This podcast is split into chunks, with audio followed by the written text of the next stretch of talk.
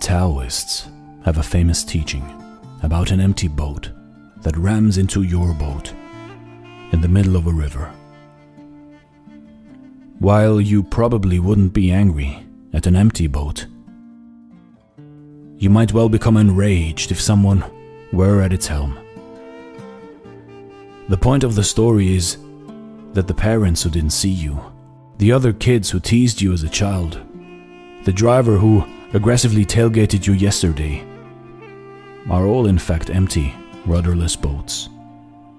They were compulsively driven to act as they did by their own unexamined wounds.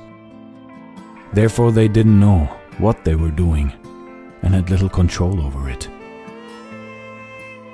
Just as an empty boat that rams into us isn't targeting us, so too people who act unkindly are driven along by the unconscious force of their own wounding and pain.